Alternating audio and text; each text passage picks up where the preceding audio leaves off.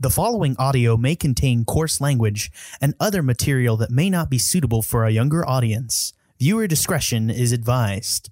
Also, we may spoil anything and everything, so you have been warned.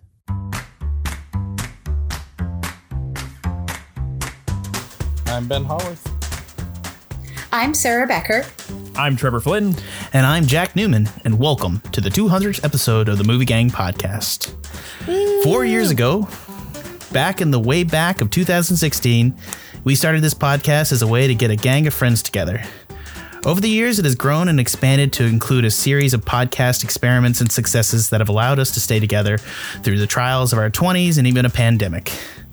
I feel personally blessed to have a group of friends this supportive of me, and I know genuinely that my life is more profound and rich for having such a group be part of it. Which, in essence, is what this podcast offers to the viewer a group of friends that can extend a small part of our friendship to you. That and my clacking keyboard, which, according to one iTunes reviewer, is a super unprofessional, and I need to commit suicide by beating myself to death with said keyboard. I genuinely look forward to the next four years, guys, as more of us advance in our lives and experiences, changes, trials, and opportunities to grow as we have done here. In this spirit, the gang has decided to indulge me today for our 200th episode by reviewing one of my favorite movies of all time, a film that is often used as a measuring stick for other content on this podcast, the 1985 Robert Zemeckis seminal classic Back to the Future, starring Michael J. Fox and Christopher Lloyd. I am kind of gonna geek out here, guys. This is like this is this is like the biggest this is like the biggest film for actually I literally like made the joke about the clicking thing and I'm literally clicking my headphones next to the microphone. So I, I'm just too Okay. much of a nerdist person. Go ahead, go ahead. I was just saying, is that what that is? I didn't know. Yeah, it's okay. But apparently my keyboard, I am going to try to fix the keyboard thing because there was two negative reviews on our iTunes page referencing Are the you now after after 200 episodes? Because it's kind of a feature at this point. I It don't is, know. and it is. Like, I feel like there's a lot of mechanical keyboard aficionados that continue to listen because they just listen for my keyboard. That's all they're listening for. Mechanical I will tell you every. Uh, yeah. Oh yeah. Yeah. Listen to this. I know Jack. I, yeah, that's the thing. Every time Megan listens to an episode, she'll be like, "You should get Jack like a quiet keyboard as like a joke." and I'm like, "You don't understand. He loves the clickety clack. Like he specifically brought out when I was visiting him one time, like his sample keys that they sent him when he was ordering a keyboard, and he's like, "Listen to the sounds. Look how this one sounds. Look how this one sounds." I did. I had like the Cherry MX switchboard, so I would like click on the different things and I would show it to Trevor, and he was like, he just like had this look at me like, "You're a fucking crazy person." like, I love, that was like a really good moment for me. Like, no offense, Trevor. Like, I love you very much, but you did have a look like, "Holy shit, this is crazy." is this It's a kind of like in fetish? Devil Wears. It is like in Devil Wears Pla- Prada when uh, um, Amanda, whatever her name is, is looking at Meryl Streep. Like those two colors of blue are that's the same blue, right? You kidding me, right? There's Yeah. there's a difference. I, I don't see it. I like reached into his personal space to hold the clicker up to his ear and be like, "Do you hear the difference between these two clicks?" Anyways, uh, yeah, we're gonna talk uh, again. We're gonna talk about Back to the Future today, which uh, it's hard to bring up a summary for this, but I got one ready to roll. So here we go. Back to the Future, 1985 sci-fi comedy classic, an hour and 56 minutes runtime, and. th- uh, in this 1980 sci-fi classic, small-town California teen Marty McFly, Michael J. Fox, is thrown back into the 50s with an experiment by his eccentric scientist friend Doc Brown, Christopher Lloyd. Uh, well, okay, when friend goes, worry. Traveling through time in a modified DeLorean car, Marty encounters young versions of his parents, Crispin Glover and Lea Thompson, and must uh, make sure that they fall in love or he'll cease to exist. Even more da- uh, dauntingly, Marty has to return to his own time and save his li- save the life of Doc Brown, who gets involved with I, I forget what what was the nationality of the terrorist? Libyan. Libyan terrorists. Yeah, Libyan Sorry. terrorists. Yeah, That wasn't worth a mic blow. it was, but it's it's also also one of my favorite background jokes. So the, one of the things too. All right.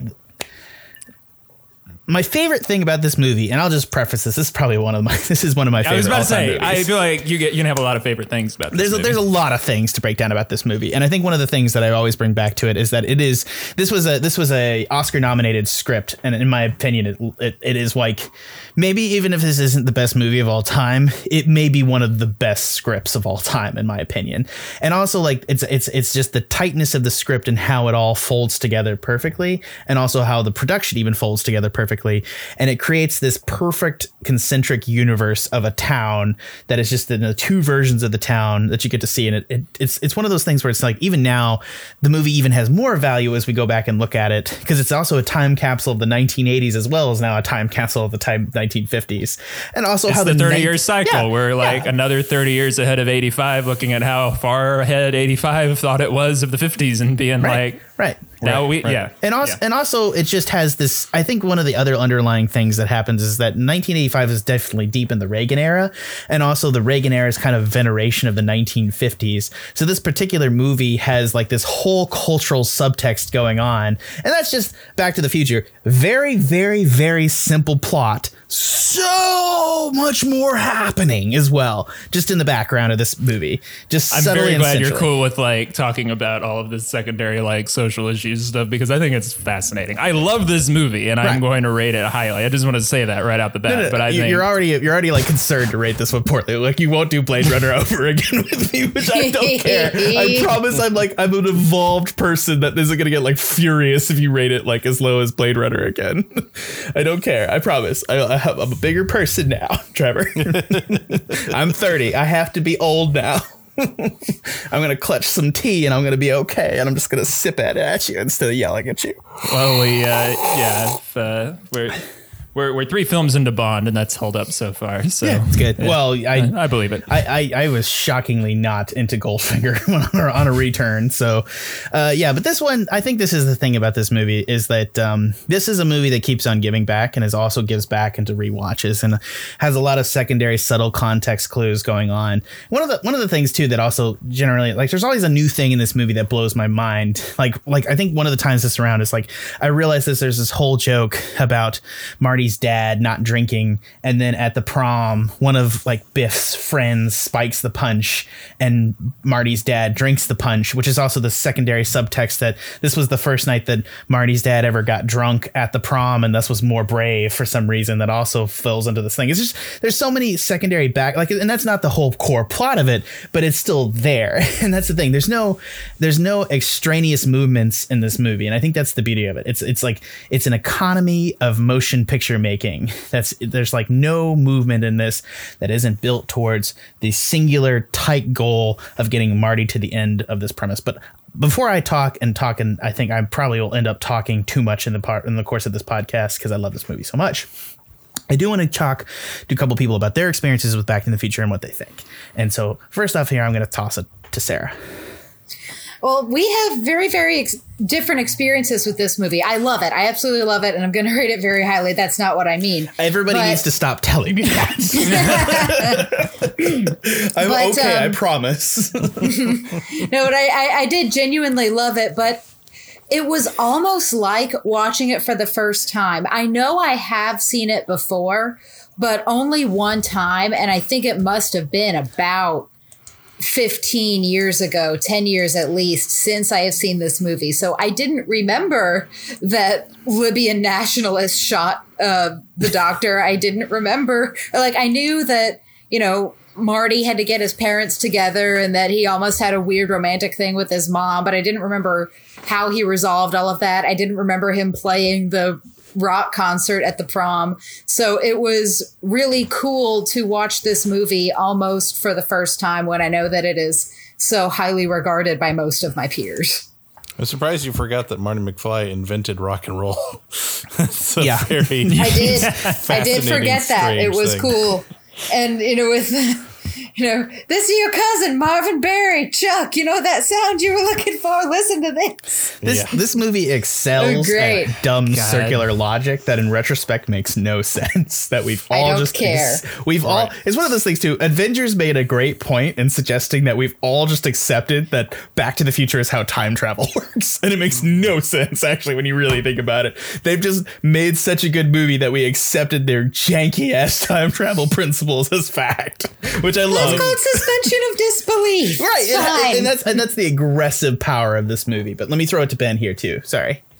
Well, I think what works so good about this movie is uh, it does something which is smart about time travel, which is that time travel is secondary to the entire point of the movie, which is the entire point of the movie is thinking uh, Banging you know, your mom. What? What? Yeah, banging your mom. That's what it is. No, it, it- but in a way, it is thinking that your mom was once a sexual being, you know, and is probably still a sexual being, and that your dad was once someone different than the person you know. That like they were kids too once, and what could it be like if you as a teenager could see your parents as teenagers, and how much different would you treat them, and how much different would they treat you in that sense, like. What would be the differences when that power dynamic of being older and being your parents was gone and you were just, you know, seemingly another high school kid. Um, obviously, because of that, you get you know long running, endless comedic jokes about like, wouldn't you know Marty's dad No, I Think it's a little strange that he had a son that looked exactly like the guy who was friends with his wife, you know, fit 35 years ago. Yeah, whatever. Um, so like. That's all kind of secondary to what I think these a very good core theme, and I've joked before that this is kind of a, a movie that comes from uh, another universe where it's like an average movie. This is what, in a perfect world, you know, your your classic run of the mill summer blockbuster would be. But uh, but actually, to make a movie this functional and smart and just simple and constructed well is really hard. And we have just so many mediocre, truly mediocre films to prove it, uh, because so much of it is sloppy and and and, and nonsensical and doesn't work. And this one was sloppy in some respects, but what it does really well is is just have that form of momentum and have maybe the single greatest set piece in like Hollywood blockbuster history. You know what I mean? Like it's it's up there with the Star. You Yeah. know the get it catching the lightning is up there with like the Star Wars trench run and that like every shot, every edit The is just like, DeLorean. you couldn't edit or shoot that scene any better. You know, like it is Yeah. perfect. And so there there is that perfection in the movie, even though I don't probably won't give it a completely perfect score. Uh, No, it- no, it I- is I- I yeah. it is a film that has perfect elements, if that makes sense. But but but Ben, the guy that says too darn loud is actually the school administrator is actually Huey Lewis, who they listen to and does back in time at the beginning of the movie. Did you not know that? Because I this not movie is wall to wall shit. like that's the not like it's wall. Yeah, I, I don't know. I, I, I it's one of those things where I, I totally accept your premise and I understand it. I think I tend to see it as perfect because of like uh, I, I don't know. I, I think I see it as perfect because whether or not it always has a point or maybe delivers the point properly, one of the things is that it always has a purpose. Like there's nothing happens in this movie without a purpose towards driving everything forward. Or and that's and I think that's the thing is too. I think when I watch this movie, I'm just sort of like my mind is like bonkered by just like the sheer level of like script in drive towards the goal, which at times is kind of bullshitty. Like it's bullshitty that like the lady hands him the flyer he needs to get back in time, like later on in the movie. That's Oh kind no, of a- that's fine. That's that's that's one of my favorite points of the of the screenwriting is like I don't care about how uh, contrived that is because that's the power of love, baby. Like I mean, she like cock blocks them while they're kissing, and that's the reason he has the flyer. And the reason he keeps the flyer is that it has his girlfriend's phone number on it. So it all Yeah. works That- thematically and- for and me. that's- It's fine. That's that's Back to the Future. Period. Is that even the contrivances have to have like like they don't ever they don't they can't. Robert Zemeckis has no chill about getting people from scene to scene. He has to have multiple reasons as to why characters do shit, which is why I actually do genuinely like it sometimes. Like he does, he has to, he like it has to have his girlfriend's number. He doesn't just get a flyer, and that's and that's like I think that's the construction of it. Sometimes it is like a little bit like you know situational, and but the point is is that you can cover up all the situational stuff by just the nature of a time travel movie, and that's and then everything feels fine. that's and I think that's you know, but at the same time, I guess he gets away with murder and to some extent, but that, but at the same time, it like works in the context of this specific movie.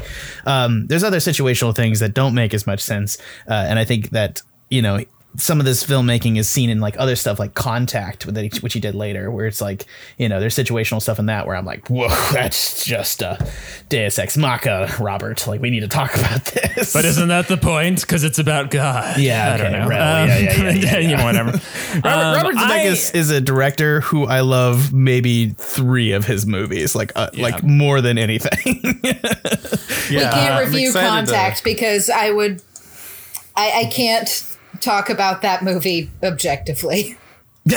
I want to know why, but let me go ahead and toss it a pin. I want I'd be to. just because I love it so much. Oh, you do? Okay. Well, we got to circle back to that. Okay. Yeah, Ben, go ahead. one. It hit certain people. It hit certain people really, really hard. I get it. Um, yeah, Zemeckis is interesting, and I'm excited because the podcast I like's going to do his whole oeuvre, and, I, and there's a great video by uh, Patrick Willems that also uh, did his whole overview as well, which I recommend. He's a strange director, and he's definitely an interesting one, and in particular that he kind of revolutionized special effects over and over again, um, but then almost kind of got buried by them towards the end of his career.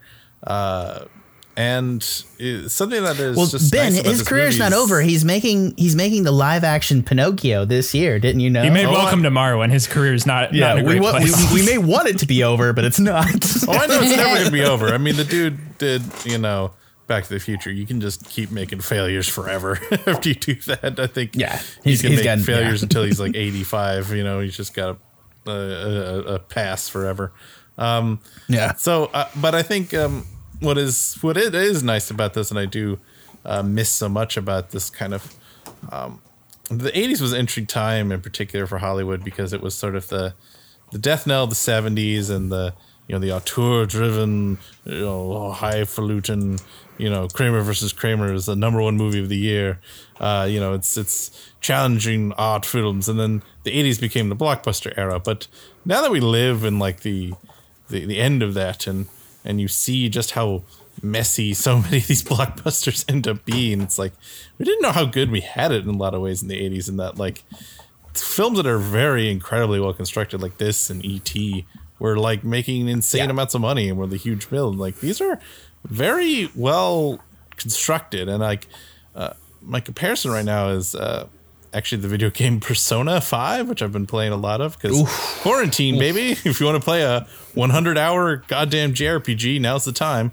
So um, I'm going through it, and uh, my big only complaint about the game is that, like, boy, it lays it on thick. It's like, it's so obvious where the plot is going to go every single time if you've seen any kind of narrative or no narrative at least a little bit. And like like okay well that person can betray that person. Okay this is going to be this. Oh this is going that twist is going to be. And i know it. And then they'll just keep repeating it and like you know like threatening it for like weeks on end in the game storyline. And i'm like stop. And just to see a, a, a really well constructed uh, narrative which is so refreshing because it is uh, as as Trevor says, every little payoff has a nice sort of meaning to it. Um, it's something that I, I first kind of became aware of of how how to properly do payoffs when I watched a review of Titanic, and they made a good point about how like you know the best kind of payoffs, uh, like Trevor's saying, is like ones that do two things. You know, it's like okay, he's talking about the because you kind of like it's a little bit of a magic trick. You're, you're you're you're distracting them with you know the girl's phone number, but the point is the time and the date and the lightning strike. You know, it seems like background world building filler, but it becomes obviously keyly important to the end of the movie. And just that little way of thinking it all out, going, okay, it'd be cool to have a lightning strike uh, be the final thing, but lightning is so random. How would you ever know? Well, what if it hit a clock tower and then it stopped exactly on the time it did, so everyone knew the exact time and exact date and the exact place of where a lightning strike hit. And it doesn't ever feel like, oh, that's kind of convenient, you know? It's like genuine, and it is convenient. It is narratively convenient that it just so happens Well- to be right before uh like the end of the prom and right when it happens you know but it's it works because you have a deadline you have a time when it's all gonna be over you have a, a whole set piece where it's like okay if we fuck this up you know the, you're screwed completely like it it is very uh the payoffs in particular is what I do literally really the pay most ticking. Yeah. Sorry, Well, it's but- it's literally. It, sorry, I just have to say it's literally a ticking clock. Yeah, and, and exactly. that's the, It's the whole most literal movie. ticking clock And ever. and one of the things, and I think that's the thing. I think I think it's a combination of a good script, but also like a. It, it, it is one of the few films that I am comfortable saying is both heavy handed and subtle as shit at the same time. And I'd say that subtlety is Barrett. I, I, uh, let, let me let me finish before you tell me. You no. can see the, the face. I'm I did. I know. I'm I, can see. I can see a Trevor face from a mile away. I know. I like. He doesn't even have to talk to me anymore. Anyways, uh, I could. I, he, I didn't even need the video. I just hear that sound. I know what's gonna come. Sorry. I love you so much.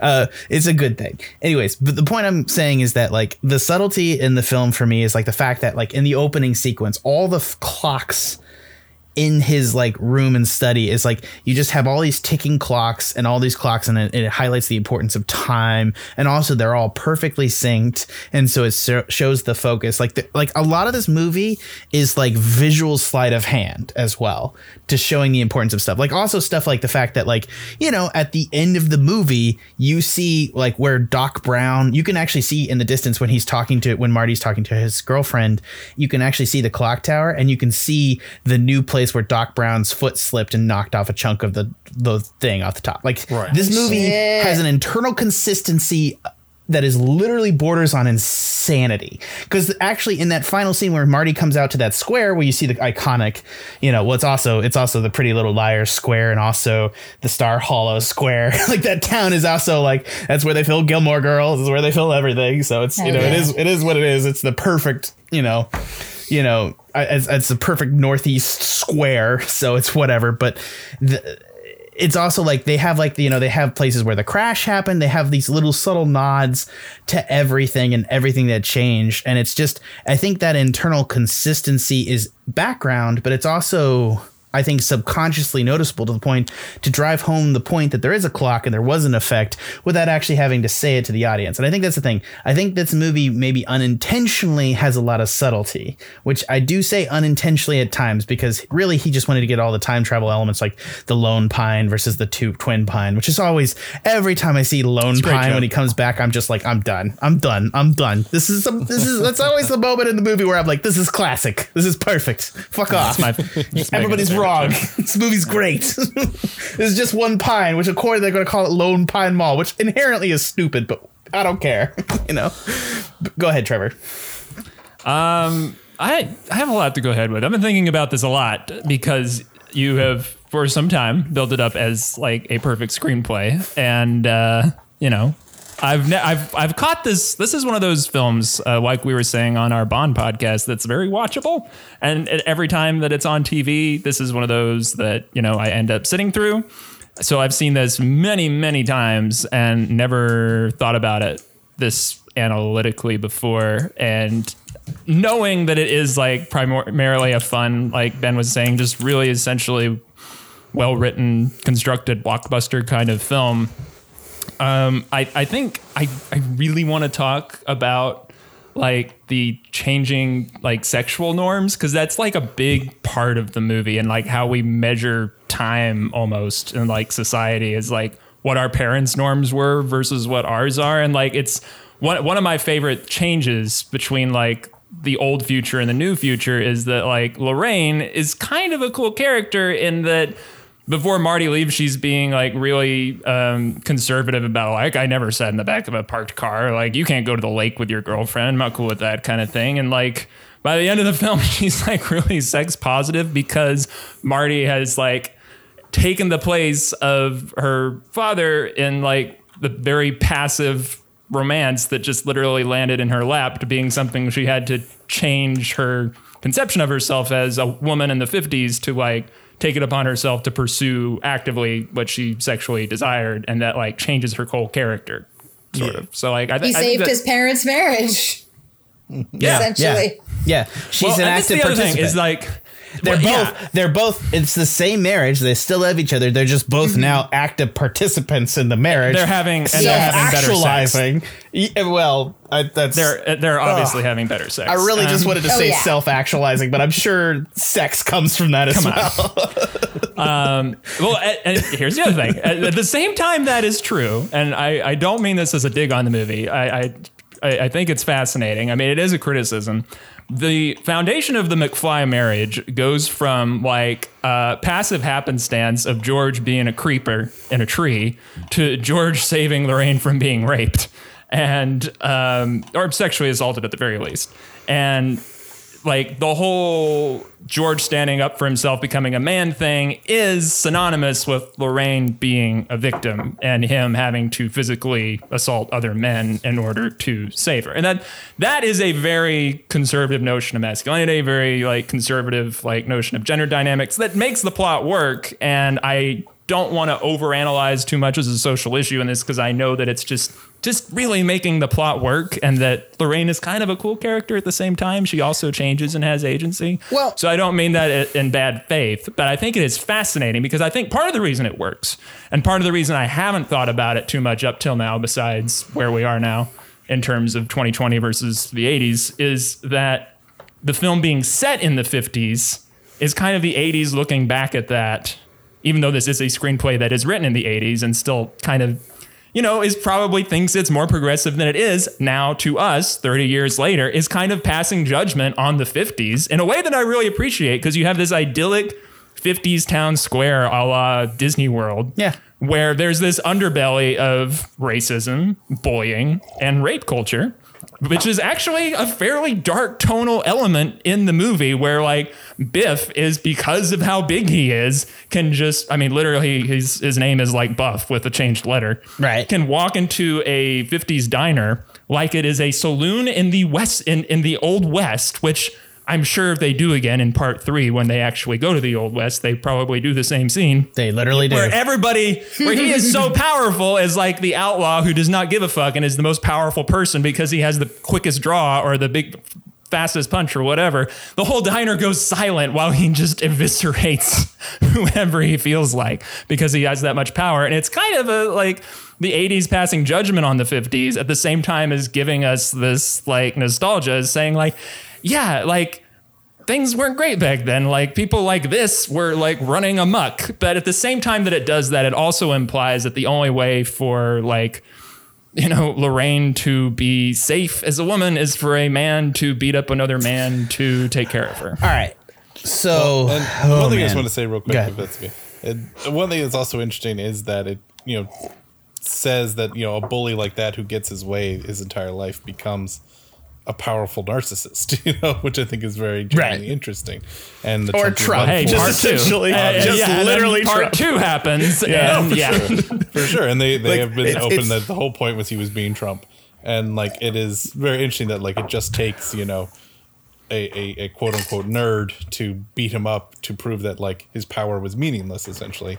And then his flaws and his inability to be anything besides a worker is all he can kind of become essentially like he because he has no skills And- outside of beating people and I, and I also Brain over brawn. I'd also, I, I, again, I extend. I think that you're right that the narrative doesn't always work around that context. But one of the things that I think is very important is at the end of the movie, his dad, Marty's dad, comes back and shows the book he's written, s- indicating Yeah, to the, the audience that he's Yeah. true to the person that he is. He isn't like this masculinity archetype. He is a person, and he's he's, still extending out that person. yes It, he's just comfortable to take charge of his own destiny. And by extension, I think the other thing too that maybe here as well is that like the sexuality of Lorraine is like a whole nother thing that we can talk about. But I don't necessarily, I, I think there's a dark version of this that I don't necessarily think this movie wants you to contemplate, but I do think bears out thinking about and actually does work in the context of it. Whereas it is in what version of this film where they just ended up to them tactfully together did Biff you know, I, What are you saying? I What's the what version of this film did Biff not sexually assault Ira- like Lorraine before Marty goes back in time?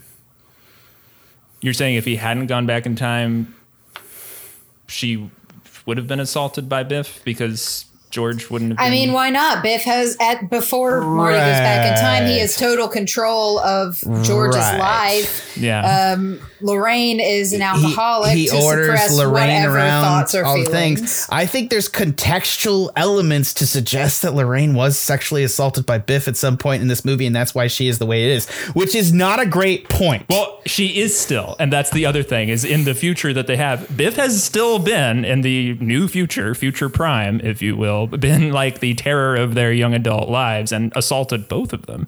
And part of the reason this movie works, and you don't think about it too much, despite again like the very dark places it goes to in tone, is that it is so cartoonish in its logic that Biff is so thoroughly metaphorically castrated that he is like a bumbling servant that is, despite being a former assaulter of both of them, they're comfortable with him like getting their mail and coming into their house.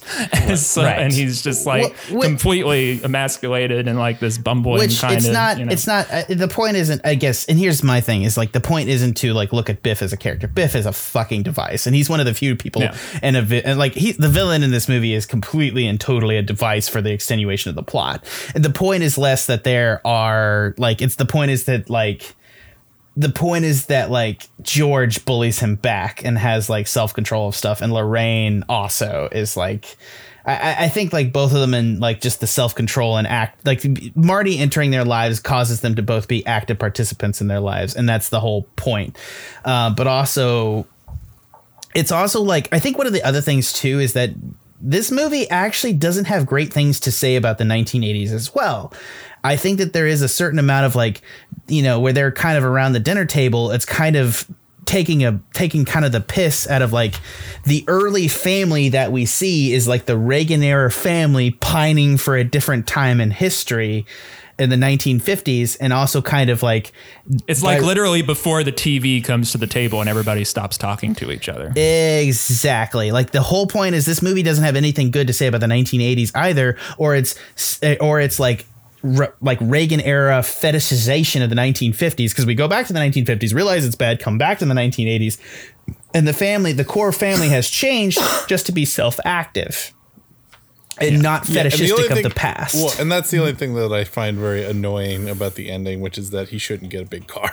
That is like very Reagan era achievement. Like I got It a is. It- material giant object, and it's like that really wasn't the point. And I find that always just a little gross. But it's not a big and, and it actually just it's one of those things too. Yeah, R- Zemeckis seems to be very anti-Reagan in a lot of his stuff. I oh, mean, Oh, my favorite joke is like Ronald Reagan, the actor, and Right, then, right, right, right. and then and then it comes back to Doc Brown actually being smart and saying, "Oh, you have portable video? Of course, he's an, the president is an actor. He has to look good on television," which is just like.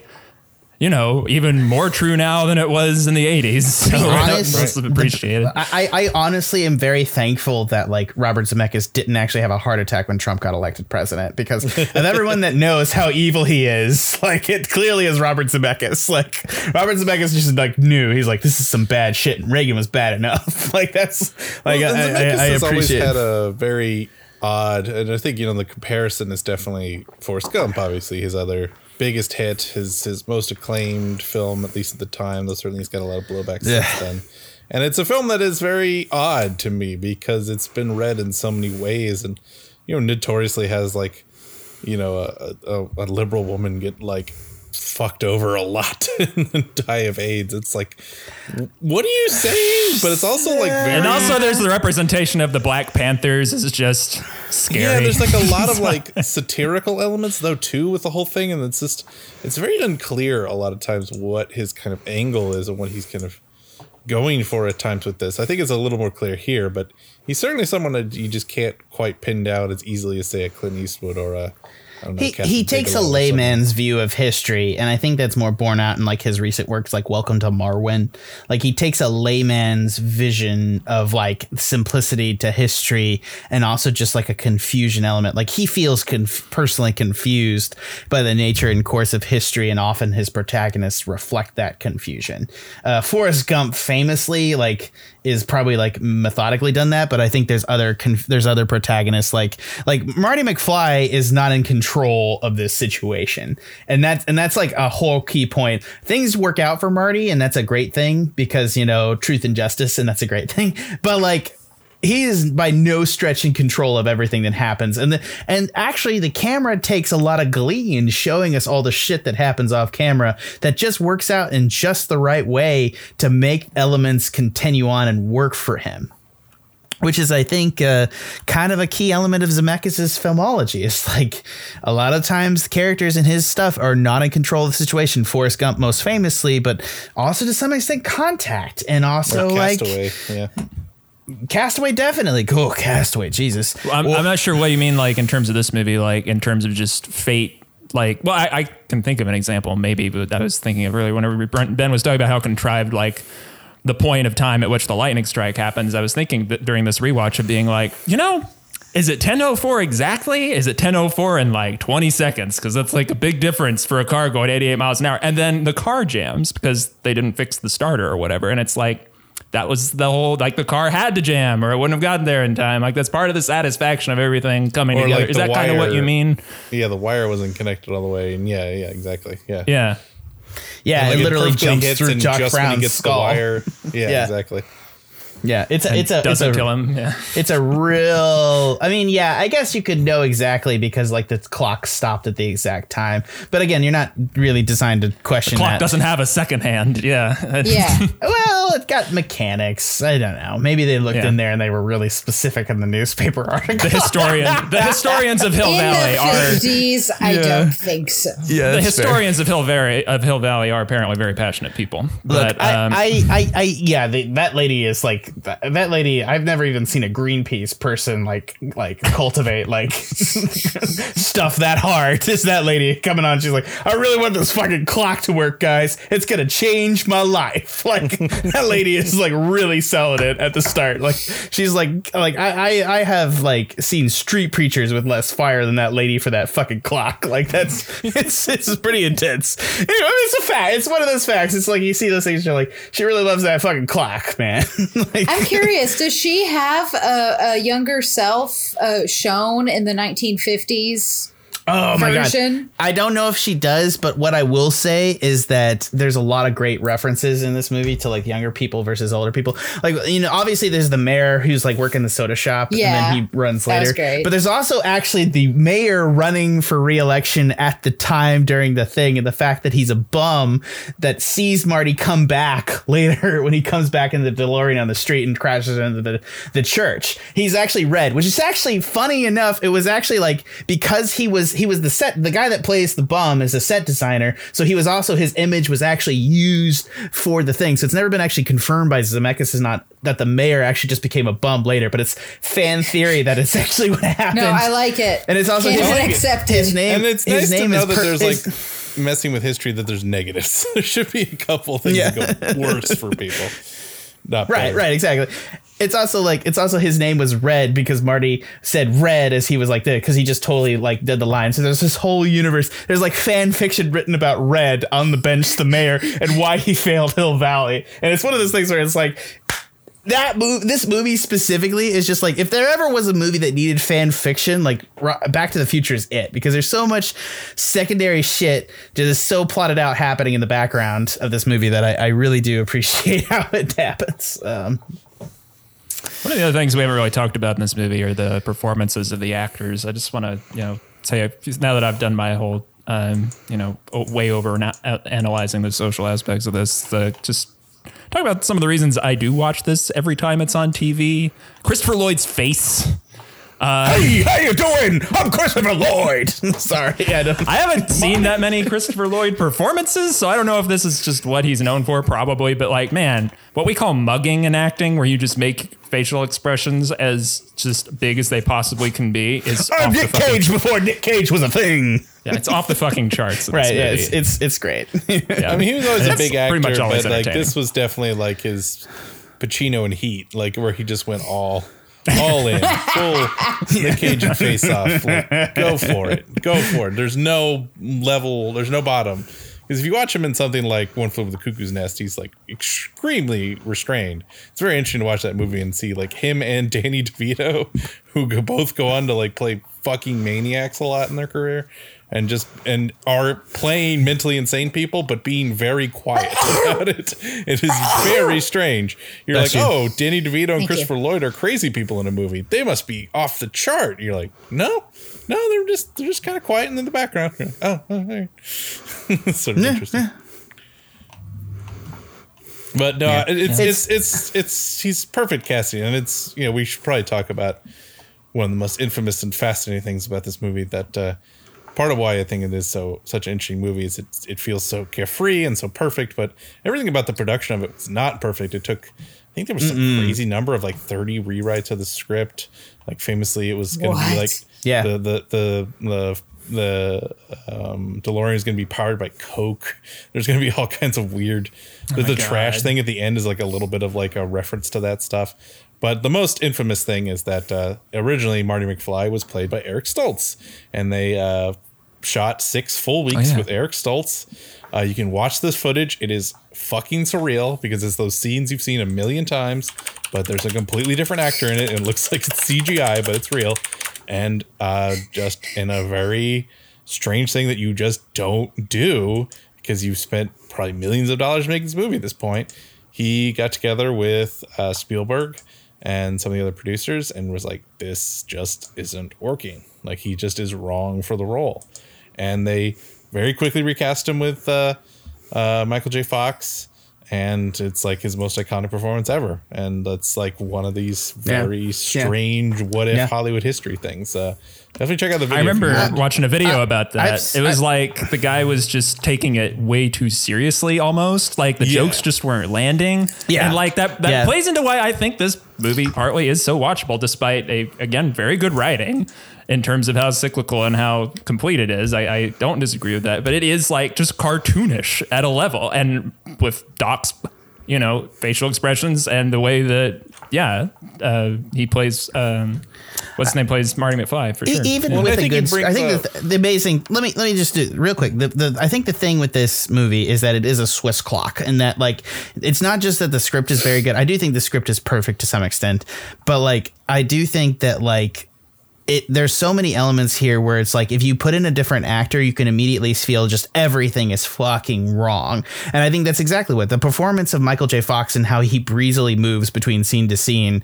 adds an element to this that keeps it light on its feet. And also it's like the whole clock winds up to the first three like first two acts to then unload with like like this this movie actually by like modern action standards is like really really really fast paced by like movies of the time. And it's and I think that's something that bears thought is that like it was a fat it was an insanely fast paced movie for the 80s and I think that's I think that's the difference here is that like it the clock winds up burns all these things out. And then the last act is like just payoff after payoff after payoff after payoff. And i think that's that's kind of how it like structurally works. But i think a lot of that works especially in the first two acts with michael j. Fox's just like personal charisma on screen. And like when you see mark stoltz you're like i understand exactly why they did it. I i, I don't blame him at all. If he because he had the money it was a perfect decision because he just got the wrong fucking actor.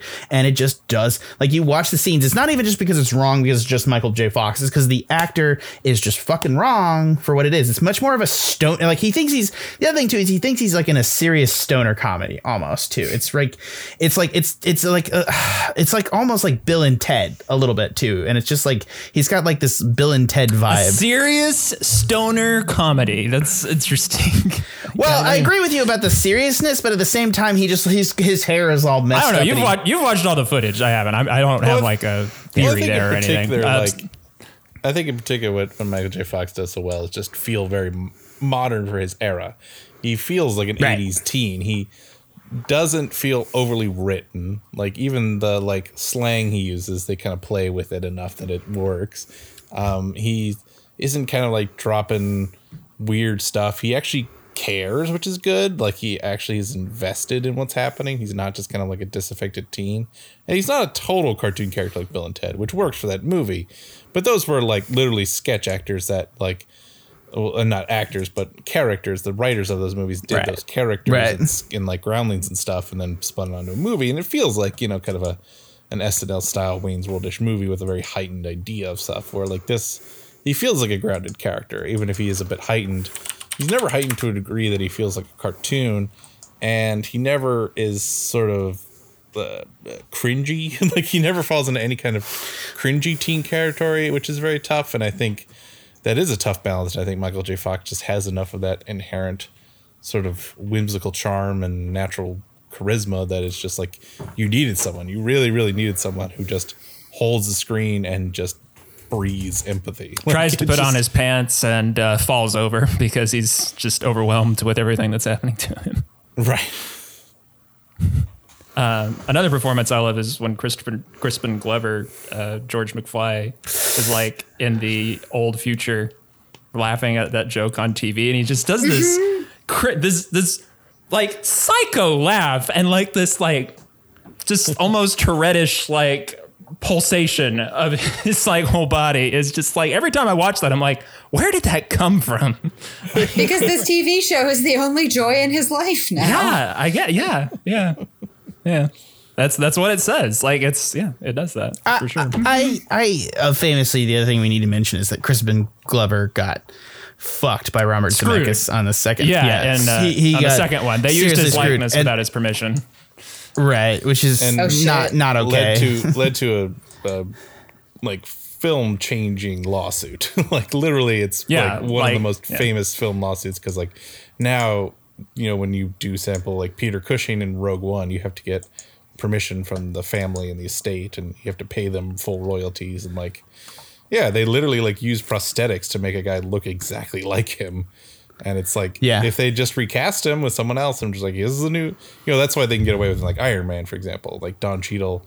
They don't make Right. him look like Terrence Howard. they just go, Right. Don Cheadle is now this character. Deal with it. You know, Right. That's allowed. Yeah, yeah. you- which which is totally something right because you own the rights. It makes Yeah. and that that's always made sense to me. And it's and and while audiences have never really like particularly loved that element, it's it, I do that does make sense. Like you can't just like take somebody's thing and make a zillion toys of that person and just like run with it. Like that you can't you don't once you have like for instance like it makes entirely totally too much sense even if it would be good for him if like Marvel just owned Robert Downey Jr.'s image from here on out uh, because he wouldn't be in films like Dolittle. it's really good that we have that law now that we can literally bring people back from the dead Yeah, that was Yeah, that that, would was be real but- rough and, right it's, now, and, yeah. and that's and that's the other thing too that I just is like a kind of, and, and and I honestly don't think this is the reason that I remember this movie a lot. But like Back to the Future pushes the limits of technology, and that's and that's kind of the thing that it's kind of forgotten about is that this shit was hot at the time, and it was it was subtly hot too.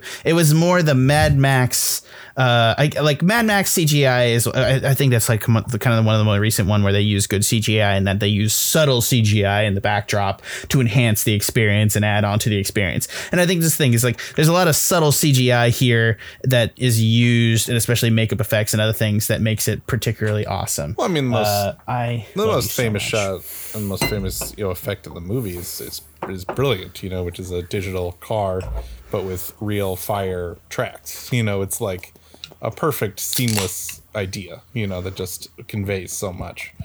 And it's part it's, practical, part digital, so you don't notice the digital yeah, kind of and right. and Right. And what kind of is crazy? Or you is, don't like, know which part is digital and which part's real. you know, the, the other masterpiece he made is, of course, Who Framed Roger Rabbit, and it's Right, that is right, like right. Mm-hmm. where it, it just drives me crazy. Like, how did this guy become the guy who would do entire mocap movies when he like pioneered exactly how you do a mix of practical and digital effects? Like, uh, I guess taking the animation effects in that one, but like, Well, work it's budget- They did it's in terms budget, of like having a cartoon pick up you know uh, uh, the the detective and throw him out of the club. Like they had to put wires on him and like coordinate it and like they would have like if a character touched someone they had to make sure to like put an impression on the real person's hand or something. Like they did so much goddamn work in that movie of like combining those elements so that when the cartoon is on screen it feels like it is in the reality so uh, Back to the Future Yeah. 2 Another great Christopher Lloyd character. oh yes Rod, Oh, who, yes. Who Framed Roger Rabbit, I think, rightly deserves more credit for advancing CGI and everything else. I, I think that that movie is just like that movie. I, I, I, I, I, my dad told me when he first saw that movie that it blew his fucking mind. like, Oh, yeah. like he said, he, he said he, he still doesn't enjoy that movie, but he's like, I don't know. He's like, I'll watch new CGI, but I'll go back and frame and watch Who Framed Roger Rabbit and just be like, every time it like blows my goddamn mind for some reason. And he's like, it's yeah, it doesn't even have standards. Even today, for like people that saw it at the time, he was like, like you had to be there, man. It was like crazy. I don't know. That it blew my mind when I was a kid. Yeah, I was yeah. like, how are this an- that there's animation and real people at the same time? I don't get it. And it was it was somehow even more mind blowing than like that scene in Mary Poppins when they're having tea with the penguins because that was really impressive too. But I think in Mary Poppins, I'm, I'm digressing now. I'm sorry, but like in Mary Poppins, it was real people with an animated backdrop with animated characters, and I could imagine how one could make that happen. But in Who Framed Roger Rabbit, it's animated characters superimposed onto a lifelike background, and that is still just mind boggling to me, wh- who has very little knowledge of animation technology. It's so Uh, cool. Yeah, the limited context in which I think I understand it is that in Mary Poppins, they're like exposing the film multiple times, whereas Right. there's a computer involved in Who Framed Roger Rabbit, and that's Right. the extent to which I understand it. Yeah, that's the that's the difference in upgrade because that's those films are not as far apart as you think is the thing. too. Yeah. like it's it's it, in terms of this. Also, technology just didn't advance as fast as it does now. Like the last twenty years are just Oh yeah, Moore's just by- law is exponential. Yeah. Well, yeah, exactly, and also just like just consider fucking anime, Trevor and Sarah. Like, uh, n- not that I Mm-hmm. wouldn't consider you, Ben. I'm so sorry. Uh, it's okay. I apologize. No, that was dumb. Uh, but it's just like just consider like the anime and the le- like the level of like we have like Knights of Sidonia where we have fully animated shows right now, which we hate, but we're not going to talk about that. um, but uh, I, I, I I still think that like a lot of times the value of this content for a lot of people is like the way that it advanced technology at the time. And i really hate that because i think the value of this is like even though the script was not set when they were writing it i think that a lot of the rewrites in this case are perfect rewrites in that they took the time to get the watch functioning perfectly. And famously like zemeckis is a student of spielberg. And it's one of those things where it's like I know that this is like the controversial thing that people are probably going to be able to shoot me down about, but like to some extent, I much prefer this to ET.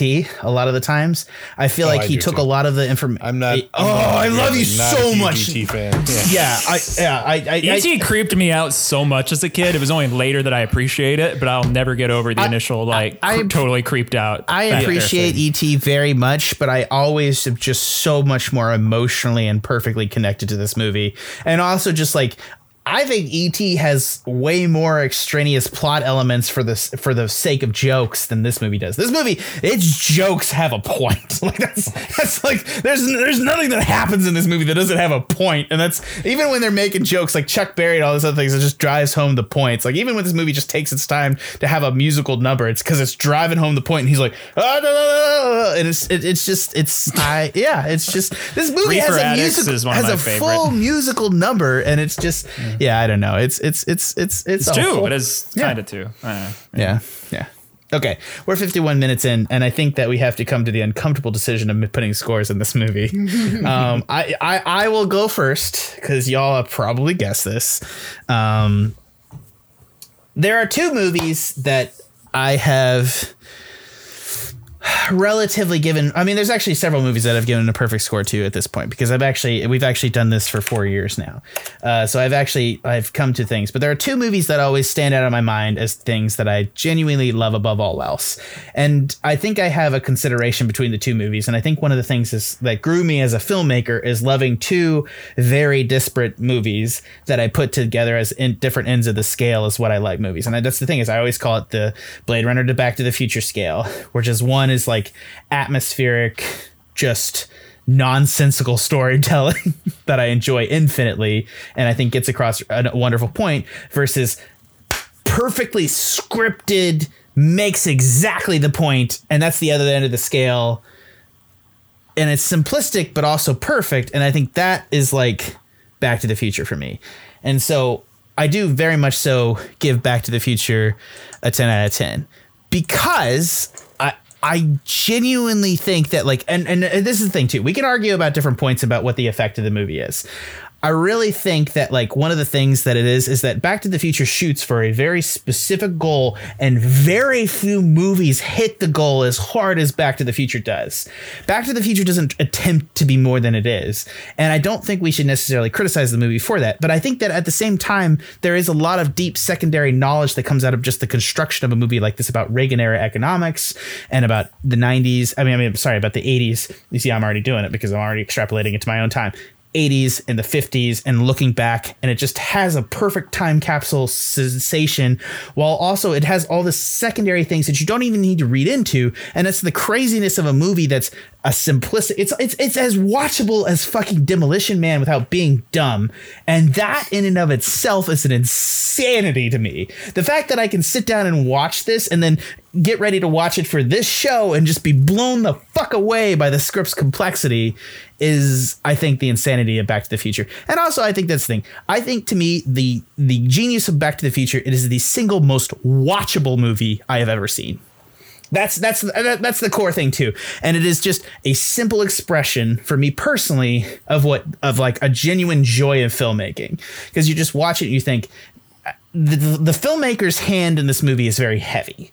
And that's the point is but it's it's definitely a film. And i think that's why i always bring it up as like one of my favorite films because the hand of the filmmaker is heavy but also it's just like it's one of those things where it's in service of just watching it. You can turn off or you can turn on. It's both. And that's just crazy to me. So yeah okay. Everybody else give your scores good night sorry, sorry. Mic drop Yeah. Jack. Uh, let's go. Let's go with uh, Ben next. All right, so uh, yeah, Back to the Future, pretty good movie. Um, yeah, I don't have to tell you that. Everybody's seen it, um, but it's that's a one that you know if you haven't seen since you were a kid or, or a long time, or maybe you just watch it a lot on, on cable and bits and pieces.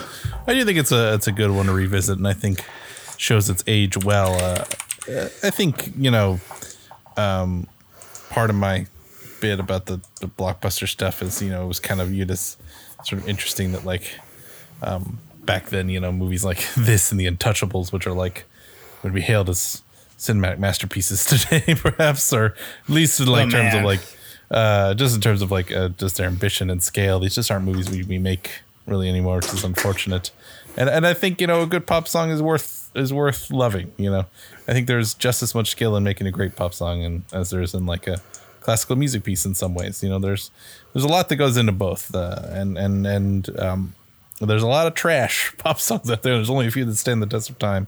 And similar to this, you know, there's a lot of 80s movies we don't remember anymore that were uh, just as blockbuster hungry and pop culture friendly, uh, but just have, were not as well constructed, not as memorable, not as interesting. And I think this does have perfect segments. I think, you know, the like I said, the lightning thing is maybe in one of the top 100, top 50, maybe best scenes in any film ever. Like it is just that good. I- classic. Yeah, and this Cinema. and I understand your.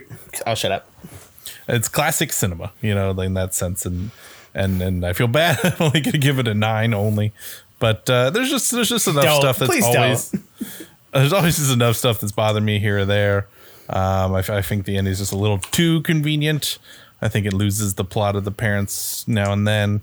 Um, I think there maybe is just too many of those diversions. I know uh, that Jack loves that I I don't love as much. Um, but it's it's just so watchable. It's just so memorable. There's just a lot to like about it.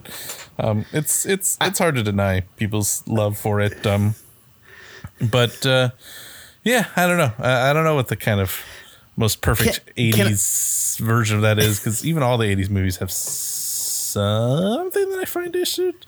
But in terms of like, if you put it up there with like, what are the other ones everyone talks about? Ghostbusters, E.T., you know, like what are the other big blockbusters? Beverly Hills Cop. This is probably my favorite, yeah, of those. Like the big, big 80s pop culture blockbustery hits.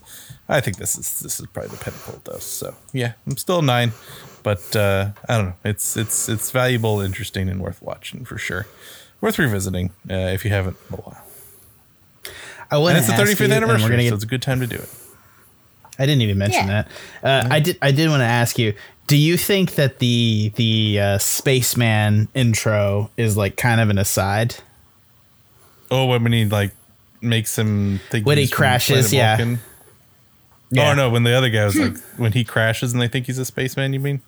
Yeah, yeah, yeah, yeah. Yeah, eh, a little bit, but I'm sure you're gonna add What do something. you mean Okay. by an aside? I, I'm gonna end on like a really good. Uh, It's gonna add article I read another about little. that, but we're gonna come back to and this. this is Yeah, why, sorry. like, I think also one more thing I want to mention is why I think, I think the reputation for part two is raised a little bit. I know it's still like considered mostly inferior, but like, I think what? a generation Oh, of people easily. Who have grown up with like extreme Easter egg culture. You know, like we love Easter eggs now, and now that we can Yeah. pause movies and get high resolution images, like Easter eggs are just so much easier to share and appreciate.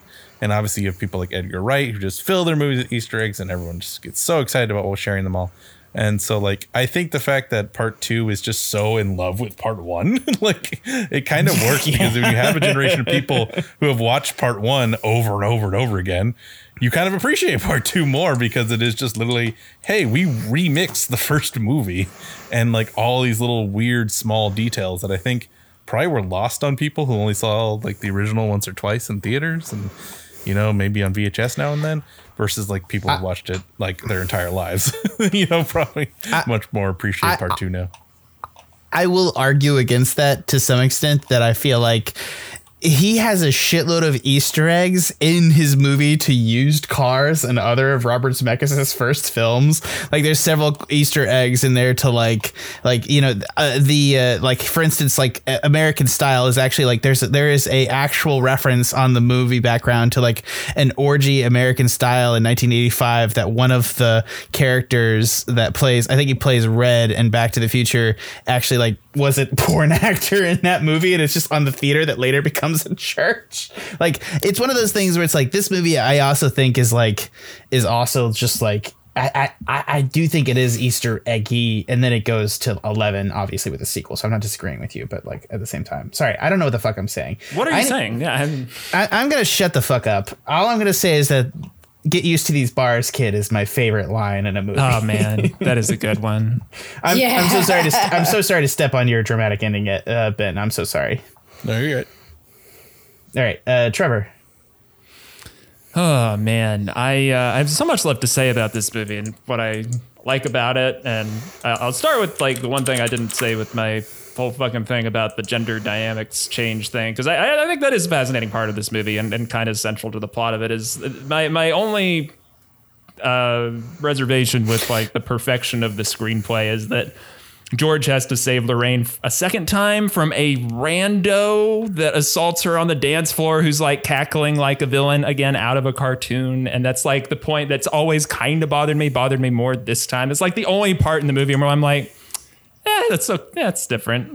They could have written that differently. Like that's the only part I have looking at it from a writing point of view. Where it's like, yeah, Marty has to have the point where he like he starts fading from the photograph, but like they could just have like George keep being hesitant to kiss Lorraine, and I think it would be just different Better. and like uh, bet yeah, better, a little more in depth, a little less toxic maybe too and and work a little bit better that's like my one reservation in terms of like how fucking perfect the screenplay is um you know still probably a more perfect thing than i will ever write and oh, man there's just I, I love i love the cartoonishness of it. I don't mean that as a criticism. When doc says that um is is talking about how the delorean works and marty's like you mean to tell me this sucker is nuclear? And doc brown is like no it's not nuclear. I just need a nuclear reaction to generate the electricity. It's like you literally define what a nuclear power plant is. That's what nuclear means.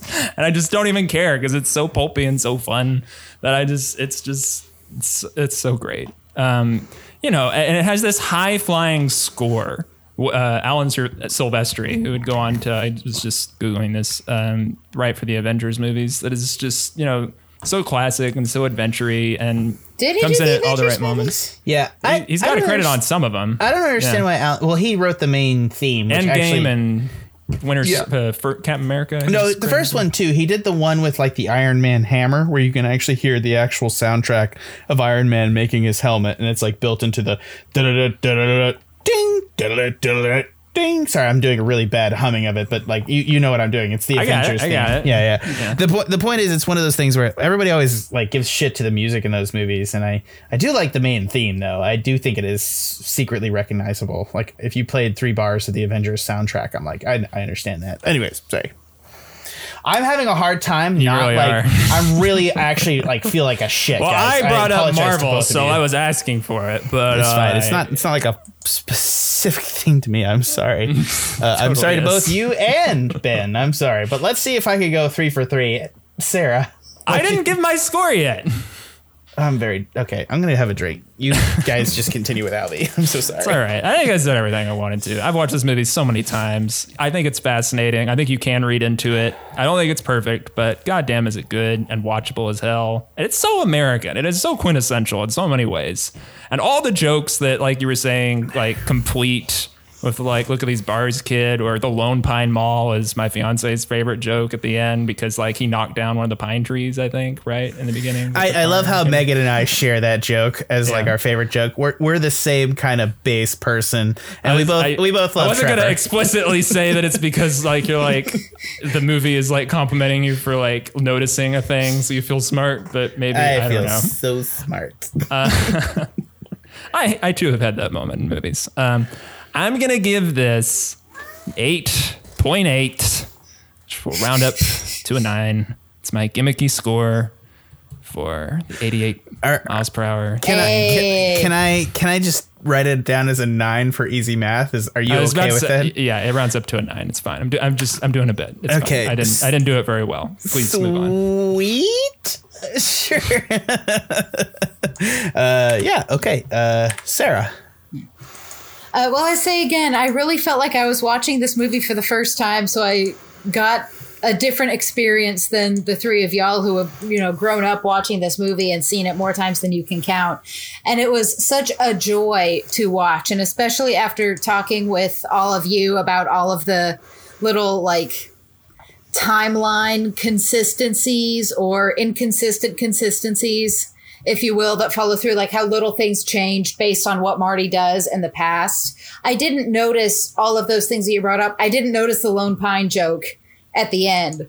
So for that one thing, and then also lots of other things, I feel this movie has excellent rewatch value because now that I know what's happening, I can look for things that are changed or that he did and say, oh, so that's why it's this way in the future this time. Cool, good. Um, so yes, I, I very much want to watch it again. I'm very excited to watch the sequel. I might do that this evening or tomorrow because that sounds like a, a wild ride. We, might have to talk about the sequel now. Okay. Tune in next week on Movie Game Pat- Podcast. I'm just kidding. I don't know. Um, but I give this film an 8.5 out of 10. Score might go up upon a rewatch once I see more of those little Easter eggs. But for, we'll call it a first time viewing, 8.5. Technically a second time viewing, but I don't remember the first time, so it doesn't count. Ooh, I love it. I love it because we come out to like a 9.125, which I'm going to call a 9. Uh, I will not round up from a 125 to a 10, even though I really want to. Clearly, it's a 9. It's fine. Um, you should be pretty happy with the nine. Oh yeah. Oh, yeah. No, no, no. I'm not. I, I apologize if I, I I probably put a lot of score pressure on you guys sometimes, which is probably like a, not a great thing that I do. Um, especially when I really like a movie. I put a lot. I famously put a lot of pressure on Trevor over Blade Runner, which is the other of my favorite movies Only of all after time. the fact. I, I, I, I was actually pretty good during the podcast, and then I went away and I got really upset about it. Actually, like I we, was sh- like, we should review uh, Who Framed Roger Rabbit because it's another noir, and we can just go through the whole thing again. I, I, I know you're. time we do noir I now. know you're gonna. love sc- I that know you're gonna score Who Framed Roger Rabbit better than Blade Runner, and I've like made peace with that. You know what I mean? like I've made fucking peace with that. Give me like credit.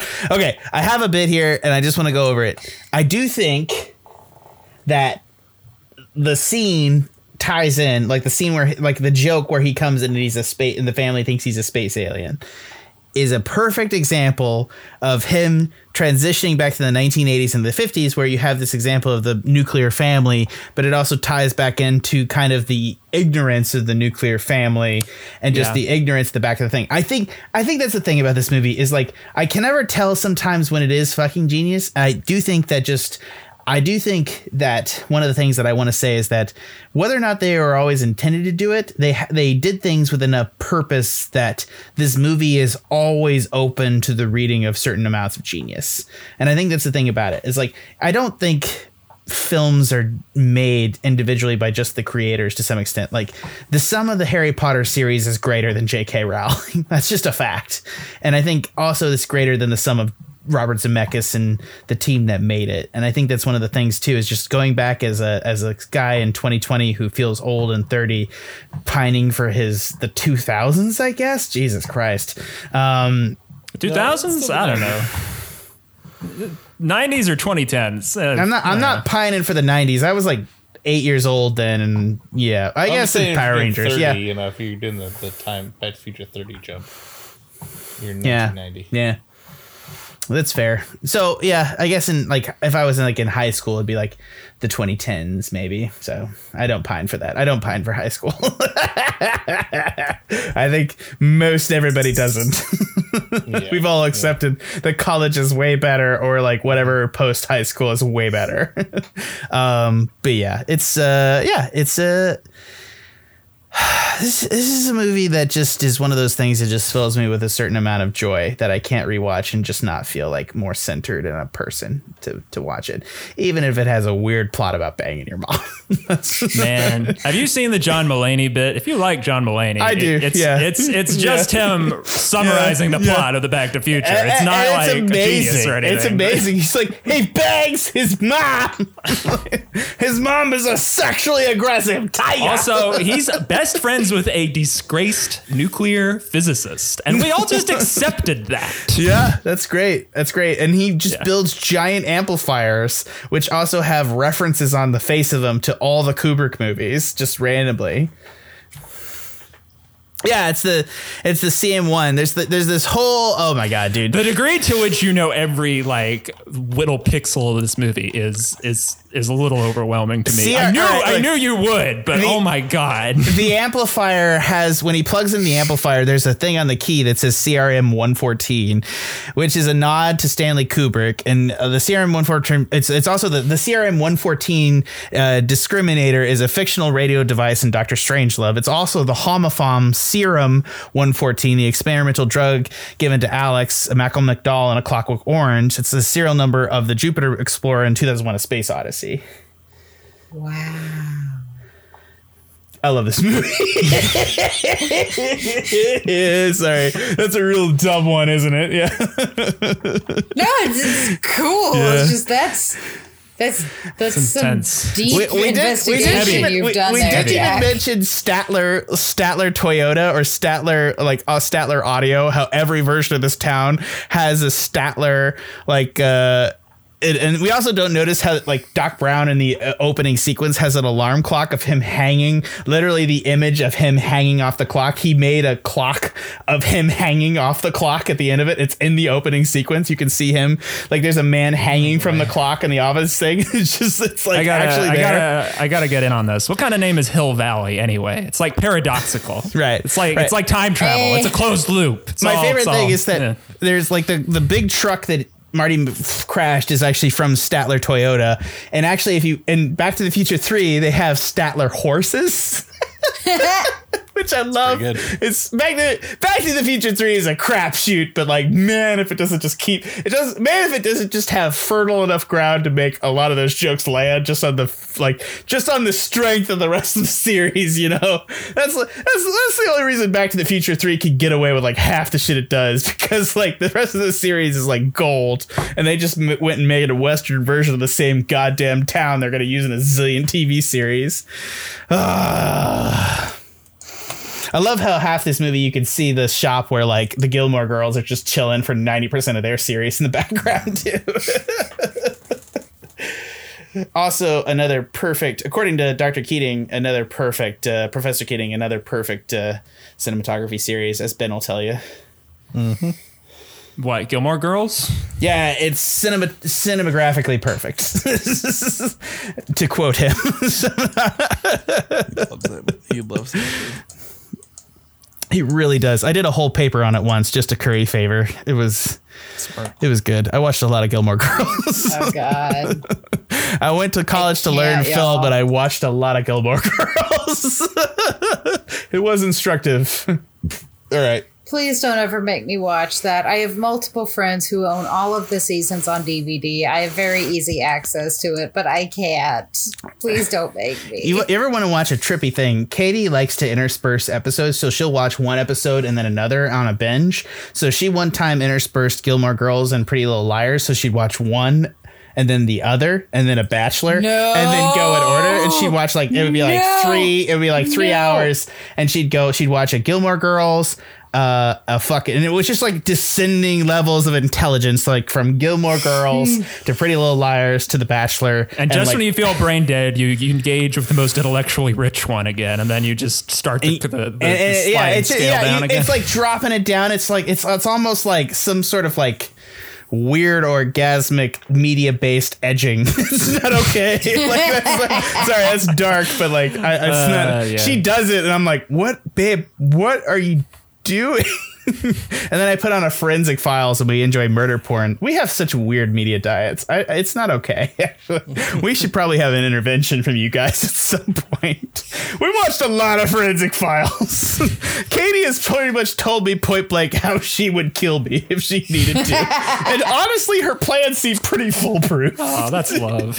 I was like, I was like, I don't know how I would get out of that. I think you'd get away with it. I don't like that. so Yeah, yeah. It, uh, lawyers and nurses don't fuck with them. They're, they're the ones who know how to kill you right. Yeah, Alyssa succinylcholine is the way to do it. Alyssa, who's a vet tech, once told me how she would kill me, and it was uh, disturbingly well thought out. Also, oh, she's actually your ex, so it's like way worse than Kate. Well, I mean, no, actually, Katie still We're might on do good it. Actually, terms. We're on good terms. It'll be fine. you guys both came to my house and stayed here. Like, I, I know your guys are on both good terms. Like, I, I was there for that. That was great. Someone I- you're actively in a relationship is definitely more more dangerous because they they're still This invested in you. Agreed. I live dangerously. If you catch my, no, I'm just kidding. She's a wonderful fiance. I said that on air. You listening, baby? Right? Okay, cool. All right, can we wrap this up? Yeah, Ready. let's go ahead. Thank you for listening to the Movie Gang podcast. This has been Ben Haworth, Thank you all. Trevor Flynn, Woo, 200 more. Yeah. Yay! Sarah Becker. Catch you later. I've been your host, Jack Newman. Again, one last time, thank you for listening to the Movie Gang podcast. We it's been a joy to produce this content for you guys. Honestly, listening to this is like extending our friendship out to you, and we really appreciate that. It's kept our friendships together, and it's really been just a joy to be a part of this whole thing this whole time. We've had hardships, we've grown, we've had a lot of people insult us on iTunes. so if you could go over to iTunes and post some reviews, we'd really love it. Yeah, go over and tell that idiot why my keyboard clacking is lovable and not terrible. I am going to work on that in previous episodes. So if you're actually listening, John two four six five, uh, worked on it. Anyways, he's actually called something else. I'm not going to call it out on air. Anyways, from everyone here at the Movie Gang Podcast, one last time, thank you for listening. And here's to 200 more episodes and just a future of having friends to watch good movies with and bad. Because we watch a lot of bad movies. Thanks for That's the power of love.